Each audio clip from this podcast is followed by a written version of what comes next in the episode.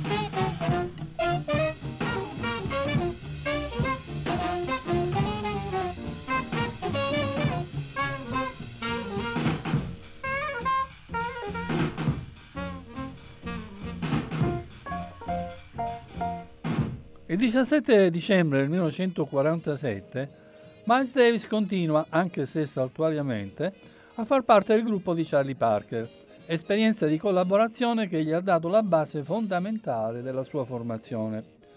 Mandiamo in onda il brano Craseology. Il gruppo che esegue il brano è composto da Charlie Parker sassofono, Miles Davis tromba, J.J. Johnson alla tuba, Duke Jordan pianoforte, Tommy Porter contrabbasso e Max Roach, il grande e grandissimo amato nostro Max Roach alla batteria.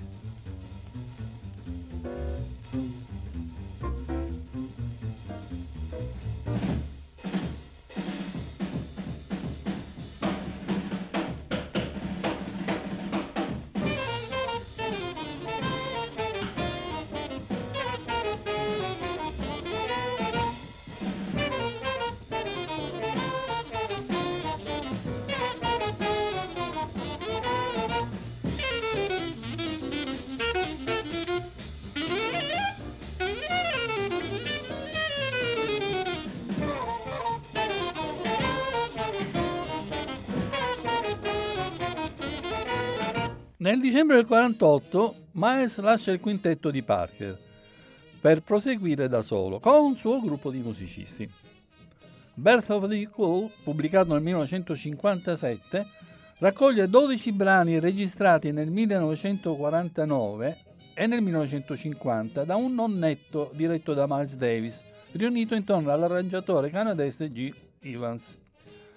I brani che rappresentano i primi successi di Miles, seppure resi fruibili dopo 7-8 anni, furono registrati in tre sessioni. Nella prima sessione del 21 gennaio 49 vennero registrati i primi quattro dal titolo Move, Jeru, Budo e Godchild.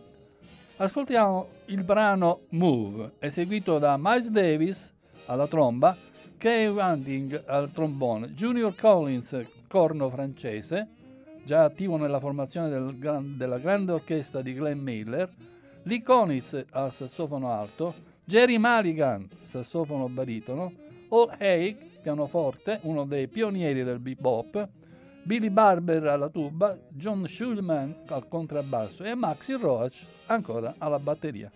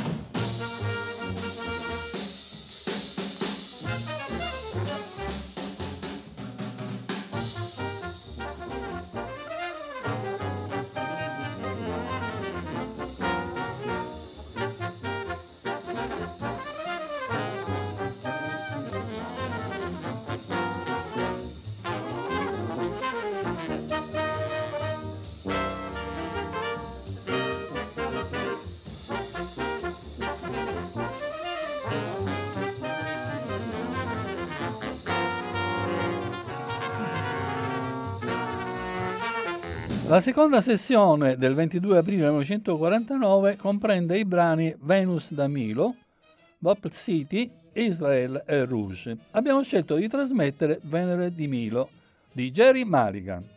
La formazione vede Miles Davis alla tromba, J.J. Johnson al trombone, Sandy Singlestein al corno francese, Lee Konitz sassofono alto, Jerry Mulligan sassofono baritono, Hal Haig al pianoforte, Billy Barber tuba, Nelson Boyd al contrabbasso, Kenny Clare alla batteria.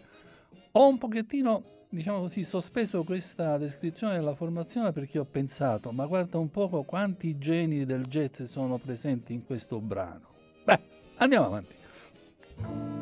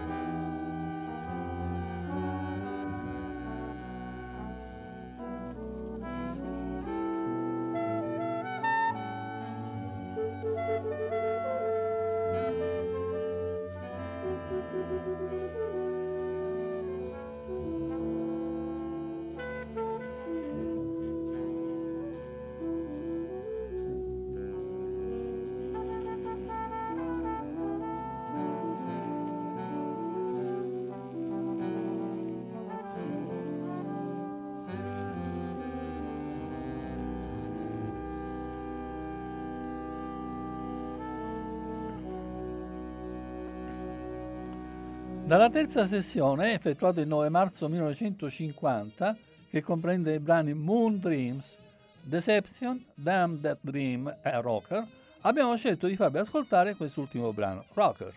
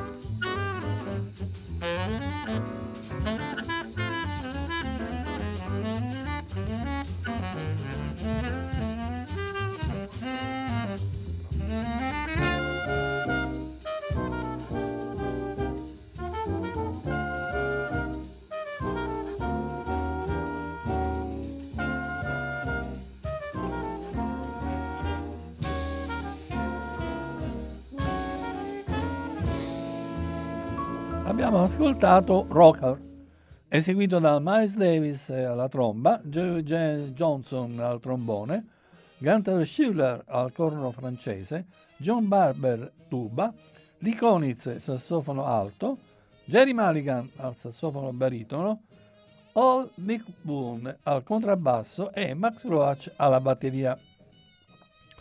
Abbiamo citato tutti i brani contenuti nell'album Birth of the Cool in quanto rappresentano uno dei periodi creativi di Miles, forse uno dei primi, ma forse uno dei più importanti.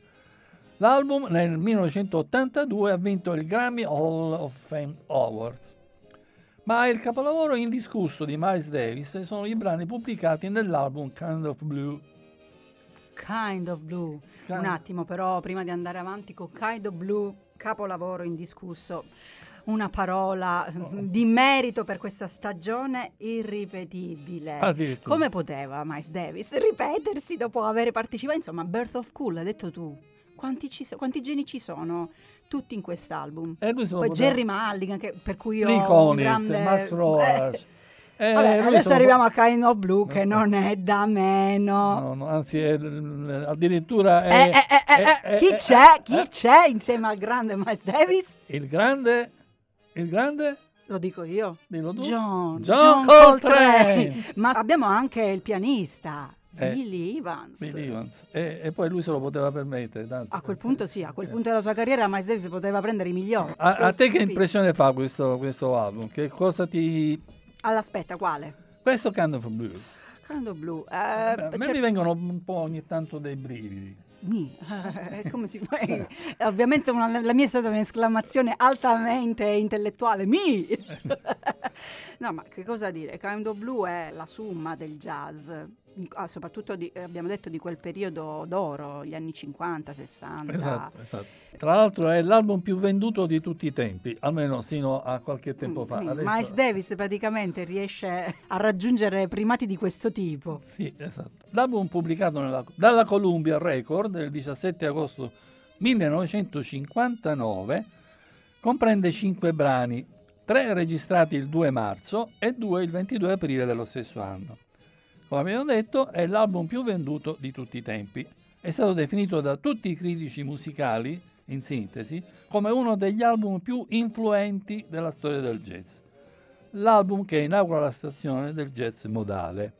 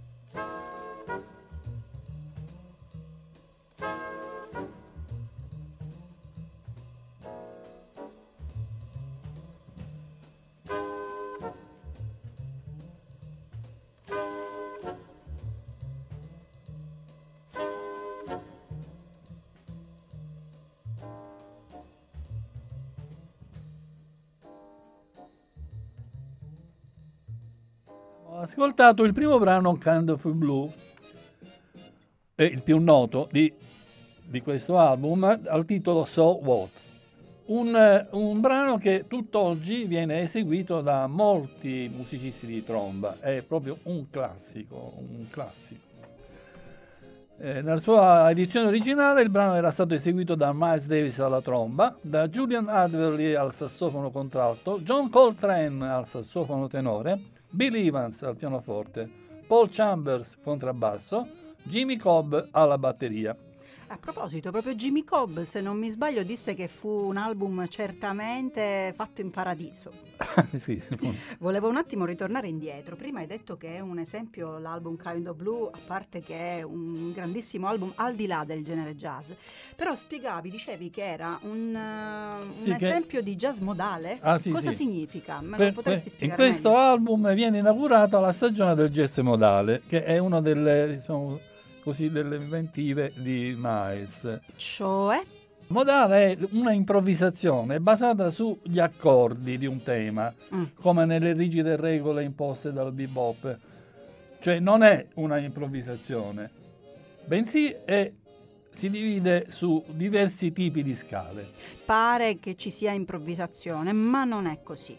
No, perché non Quindi è, basata è costru- su, su, soltanto sugli accordi di un tema, bensì è basata su diversi tipi di scale uh-huh.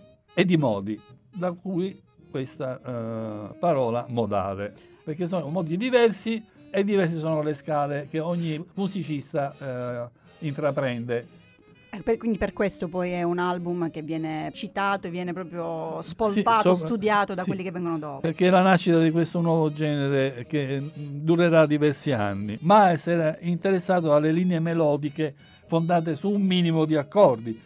Nell'articolo di Nart of An Afternoon with Miles Davis, pubblicato nel dicembre del 58 in The Just Review, Miles dichiarisce quando si imbocca quella strada si può andare avanti all'infinito.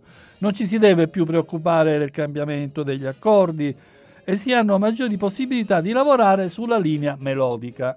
Mm. Però Francesco, ti rendi conto che qui lui aveva trovato la fonte infinita dell'ispirazione? Poteva rimanere su questo genere. Poi veramente come, come, tu hai spiegato benissimo nelle puntate precedenti, fu una richiesta delle case discografiche per fare più soldi sì, che lo aveva... costrinse a cambiare il suo percorso. Lui aveva trovato in qualche modo la sua chiave no. originale. In questo periodo Miles Davis era il più importante, il più noto, il più caratteristico musicista di musica jazz nel mondo. Quindi non aveva nessuna motivazione di andarsi a, a infilare in certi vicoli dove si suonava il bop Ricordiamo, il rock. Kind of Blue di che anno è? 59. Sarà il 69, dieci anni dopo, eh, l'anno in cui dovrà fare quasi obtorto collo quella virata artistica. Sì, esattamente. Ma invece godiamoci ancora Kind of Blue, che ne pensi? Certo. E allora cosa ascoltiamo adesso? Allora ascoltiamo adesso un altro brano tratto da questo eccezionale album che ha per titolo All Blues.